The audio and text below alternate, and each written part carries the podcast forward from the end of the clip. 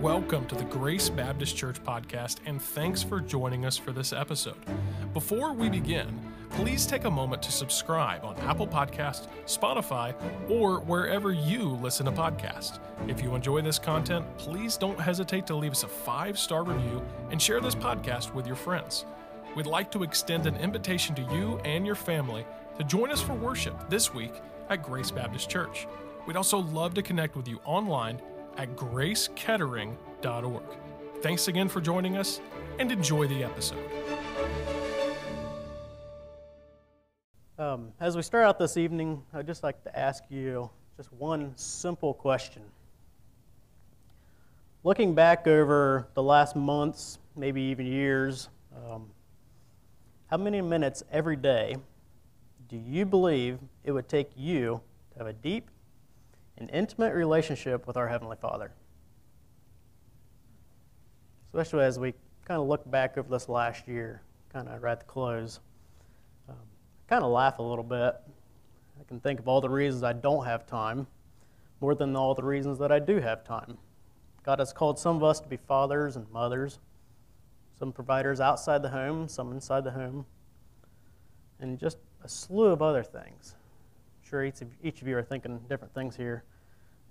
But if you were willing to dare to put a number of minutes, we need to have a relationship, what would you write down? So I'm not going to ask you to shout your number out because just thinking back to getting married, how awkward it would be to look at Kristen and say, you know what, this week it's going to take you, me, probably 10 minutes a day and we'll have a deep relationship. Doesn't really work that way. uh, but it's, it's an interesting kind of thought. Um, I've started to think about time, and time is very similar to money in a lot of different ways. We have, it's easy to use, hard to keep track of, and will never last. You have a certain amount of money you can make each year, and you've got a certain amount of money and time um, for your life.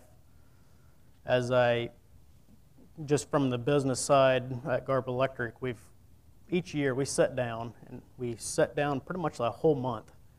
And each division comes together and what they think they will make, what they think they will spend, and what we'll have left over.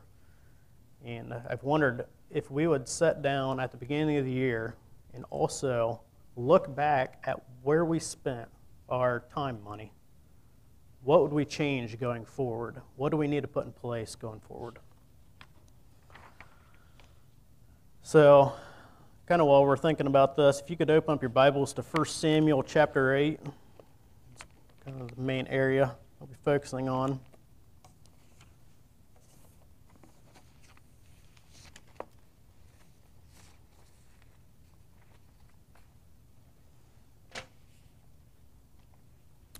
So, the historical kind of perspective on where we're at in the Bible is the nation of Israel has been within the borders of what we know as Israel for about 300 years now.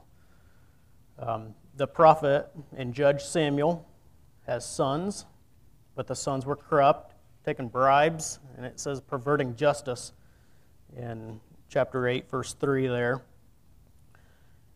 Not only were the Samuel's boys corrupt, but the nation's elders were looking at this older man Samuel and starting to get grow concerned about where the nation would be um, going in the future.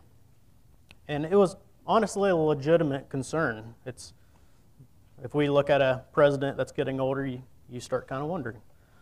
So, in an act of rebellion against God, they lift up their eyes to their enemies who surround them and request a man king and as you and I both know, this would not be the first that the nation of Israel had lifted up their eyes to their enemies. Several examples I can quickly think of is um, Egypt. When they left Egypt, um, Moses is up on the mount, and they bring the gold from their the enemies, the Egyptians. And in the words of Aaron in Exodus 32 24, I took the gold they gave me, threw it in the fire, and poof, the golden calf came out. So it's, it's there. In Judges, And Joshua, the Israel leader, dies and is buried. One generation later, the nation of Israel is worshiping the gods of their enemies. So God raises up judges to deliver them due to their groaning from oppression and torment. You can read that in Judges 2:18. So as we keep moving through the Old Testament, it it's kind of fun to read that with kids because after a while the kids start picking up, well, they're they're going to fall down and they're going to get captured. Something bad's going to happen to them and God's going to deliver. And it just it's just a cycle after cycle after cycle. But when they cry out, God hears. He allows them to go their way, but he offers a deliverer. So, as we go back to the text, roughly 300 years later, this all bubbles to the surface once again. Now they're demanding a king no matter the consequences, even when warned multiple times by the prophet Samuel. So, in 1 Samuel 18, verses 11 through 18, we see Samuel's warning about a king. So, if we read and starting in verse 11, says, And he, this would be the prophet Samuel speaking, said, This will be the manner of the king that shall reign over you. He will take your sons and appoint them for himself, for his chariots and to his horsemen, and some shall run before his chariots. And he will appoint captains over thousands, and even captains over fifties, and will set them to ear his ground, to reap his harvest, to make instruments, instruments of war, and instruments of, of his chariots. And he will take your daughters to be confectionaries and to be cooks and to be bakers. And he will take your fields and your vineyards and your olive yards, even the best of them, and give them to his servants. And he will take the tenth of your seed and of your vineyards and give to his officers and to his servants. And he will take your men servants and your maid servants and your goodliest young men and your donkeys and put them to work. And he will take the tenth of your sheep, and ye shall be his servants. And he shall and ye shall cry out that day because of your king, which ye shall have chosen you, and the Lord will not hear you on that day. So that's a very, very sharp rebuke as you look back at the nation of Israel, how they cried to God, He would raise a deliverer, just constantly, constantly. And as we see in the, just this last verse, last 18, the Lord will not hear you in that day. But just like in previous times, the nation of God once again reject him and his leadership. And in verse 19, they go into complete rebellion by rejecting God and telling him no. Before we move on to reading about this complete rebellion, let's remember what's on the line. Everything in the past, when they cried out to God, he would hear them and rescue. But the nation still wants to move forward no matter the consequences. So if you read in starting in verse 19. Nevertheless, the people refused to obey the voice of Samuel, their prophet, and they said, Nay, be, but we will have a king over us, that we also may be like all the nations, and that our king, king may judge us and go out before us and fight our battles. So they're doubling down on it. They want to be like all the nations around them. And what we see in the rebellion of a nation can still happen today. It's not new, and quite honestly, it should be expected from a nation that is rejecting God. If you want to look at the United States, you see the same rebellion. Doesn't matter what side you're looking at it from Republican, Democrat, left, right. Doesn't matter what news station you're looking at. You're seeing the same rebellion. We need to turn back to God as a nation. Not only is it expected of nation to turn towards evil, but how often would you look at your own lives and realize in our own rebellion in moments of our life how many opportunities we pass up to chance to witness to friends and family? And I especially think of it in this Christmas season. Um, we've got family that aren't in church very often. How often did I witness to them? Display God's love. How many times have we spoken to our children and caused anger in their hearts? How many times this year did we not love our wife or husband in a way that is like Christ and his church? Marriage that marriage that's supposed to be in a kind of a foretaste of what heaven will be. So, after consulting with God on the, the matter, Samuel sends everyone back to their city until a later time. Complete rebellion. So, into this environment, you get the, the handsome and tall son named Saul, and he's bolting through Israel chasing these donkeys. Saul still can't find these donkeys, but he's supposed, that he's supposed to be leading, I mean, herding when his servant suggests they contact a man of God that lives in the area. The man of God is the aging prophet Samuel. As I was kind of reading through this, it kind of made me think of the um, where where Jesus maybe have been, been born in that tower, and maybe he cooked right past there looking for those donkeys. I don't know. It's kind of hard to say. Or it does say that he asked around. Maybe he asked some of David's uh, brothers. It's hard to say. What Saul does not realize is that this is a divine appointment with Samuel, who was told a day before that he was coming and to bring him to that feast. Samuel meets King, not King Saul, but will become King Saul at the gates and invites him to the feast where he is giving a special portion. The next day, on the way out of town, Samuel anoints King Saul as king over Israel and then sends him on his way to continue seeking the donkeys. After doing some prophesying with the prophets and a few tests of faith, Saul will eventually find the donkeys he is seeking and return home. When asked by his uncle, Hey, what did Samuel say? I mean, we know he talked to you. What did he say? And he's like, Ah, he told me where the donkeys were. Totally not mentioning what God had given him.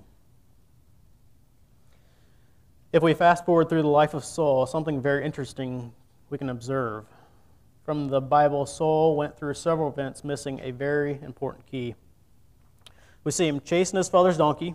He's anointed king, finds the donkeys, returns home to continue farming, defeats the Ammonite army, fights the Philistines, where David would have defeated Goliath, offers burnt sacrifice without waiting for Samuel, defeats the Philistines, which is a large majority of the work of Jonathan, his son defeats the Amalekites, but saves Agag the king, and then is rejected by God. So, as I was just reading through Saul's story, you'll notice that the Bible does not mention once that I could find that King Saul delighted himself in the Lord. It never mentions Saul crying for God to save them from their enemies. It does say that the Spirit of God came upon Saul, but not that Saul sought out God. And if we look back over Saul's life, it was the men who surrounded Saul that stood up, not King Saul. As we see him chasing the donkeys, the servant says, Hey, Saul, there's this man of God. We need to go talk to him. He'll tell us where the donkeys are. After he's anointed king, continue chasing the donkeys. After he finds the donkeys, he never mentions God's anointing to his uncle. Returns home to farm, no life change. Defeats, and then when it does come that the Ammonite army has is come uh, up against Israel, the Spirit of God rushes upon Saul, which causes him to lead. During the fight with the Philistines, David stands up for God. when he's preparing for battle, he's wanting to offer sacrifices, but instead of waiting for Samuel, his time was more important than God doing the right thing. So he does it for him. Ignores God again. Defeating the Philistines, you have Jonathan stands up for God. If, if God is for us, then we'll go through. If he's not, we'll stop. Defeating, defeated the Amalekites. He saves Agag, the king, sheep, and a whole bunch of other things. But he does that because he's fearing man rather than God. And then ultimately, when he's rejected by God, instead of falling on his face, similar to what we would think of as with David, as with Bathsheba, falling just in deep mourning, King Saul has the gall to turn around to Samuel and say, Could you come out with me? trying to save face still before the people. He's still fearing the people more than God. And it does make you wonder what God would have done in the life of King Saul if Saul would have taken the time from his busy schedule, his time bank, and spent time learning from God. What could have he learned from even the preacher Samuel? So, what are we to do this tragedy? Was Saul just a misunderstood, shy ruler, unprepared to lead? It wasn't his fault, was it? God appointed him after all. Maybe it was his parents' fault. Maybe, maybe, maybe. It's pretty, it's pretty easy to come up with the reasons that Saul failed as a king. As a father, as a role model, as the first king in Israel. And the reason I think that it's easy to notice, to give King Saul excuses, is because we use a lot of those excuses ourselves. I'm failing as a father or mother because of how I was raised. I'm failing to be a good husband or father because of my past relationships. I'm failing to come to church because fill in the blank. It, it could be anything, it, there could be legitimate reasons. I'm failing to share the gospel because I was never taught how from my father. We all have valid reasons why we can't be dedicated followers of Christ. But what's the underlying issue? Where is my relationship to my Heavenly Father who created me? and made me for such a time as this. He has set in front of me a race to run.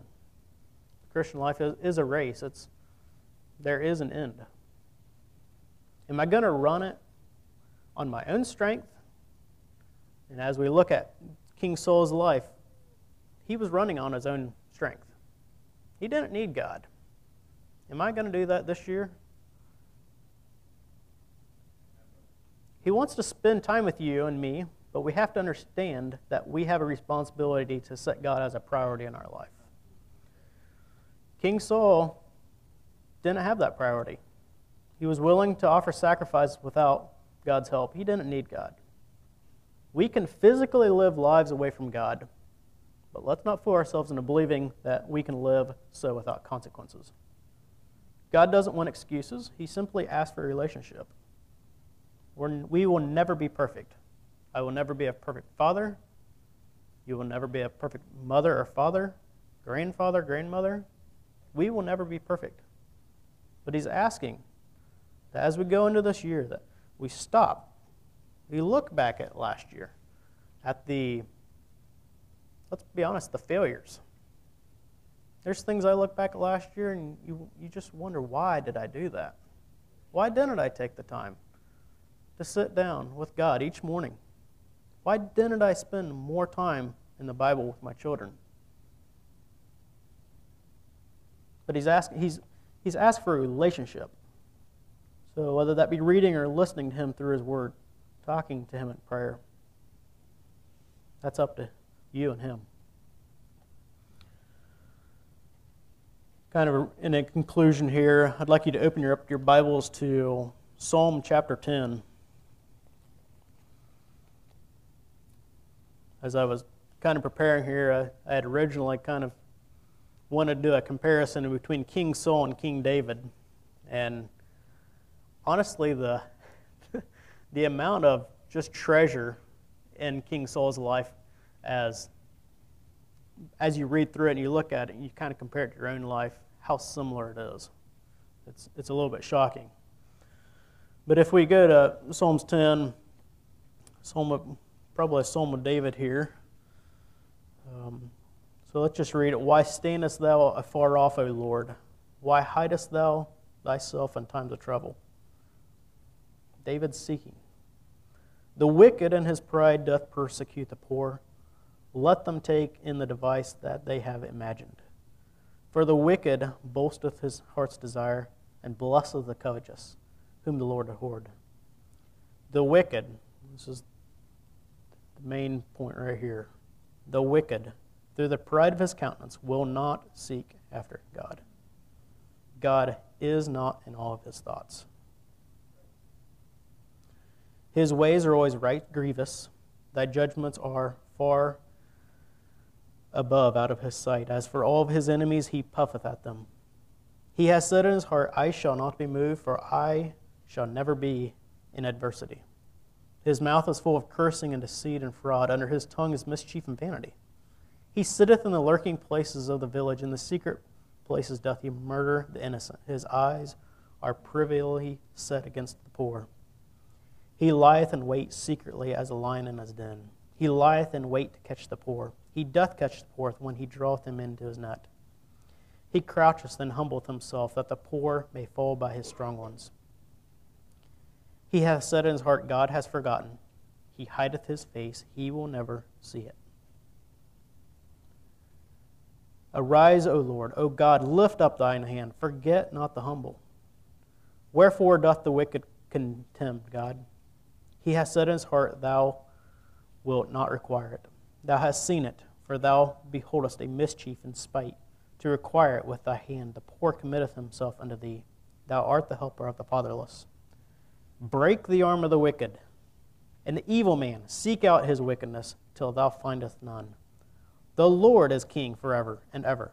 The heathen are perished out of his land. Lord, thou here hast heard the desire of the humble. Thou wilt prepare thy heart, thou wilt cause thine ear to hear. To judge the fatherless and the oppressed, that the man of the earth may no more oppress. It's a, it's, a, it's a shocking difference between the humility of David as he's crying out to God.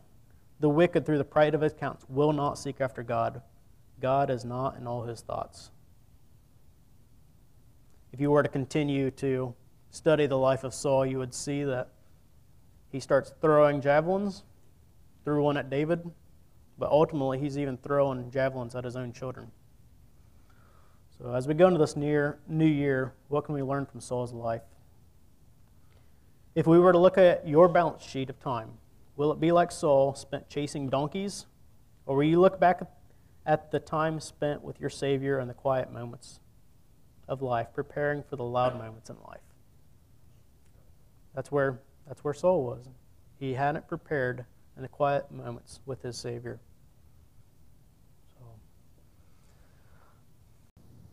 Father, I think I can speak for Saul that we identify with oftentimes chasing after the, the trivial things of life, uh, the things that just keep us on the move, that rob us of our time, our focus, and don't even pause to notice you. Lord, I'm struck by how many times it was mentioned tonight that, that Saul just all but ignored you, ignored what you had done in his life and anointing him to be the king ignored how that you had answered prayer, that you had um, provided victory.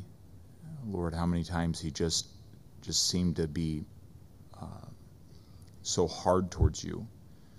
Oh, Lord, help us help us to be um, seeking after you. Help us to value what you're doing in our lives more than what we are doing with our lives. Oh, Lord, I pray that you would help us to be as a David who did delight uh, in you and delighted after your word, delighted after um, what you thought of him. And so, Lord, help us uh, just to remember these things as we continue forward in this year. Thank you for this this year that you've given us, Lord. There's challenges that we're having to navigate. Help us not to get sidetracked by them.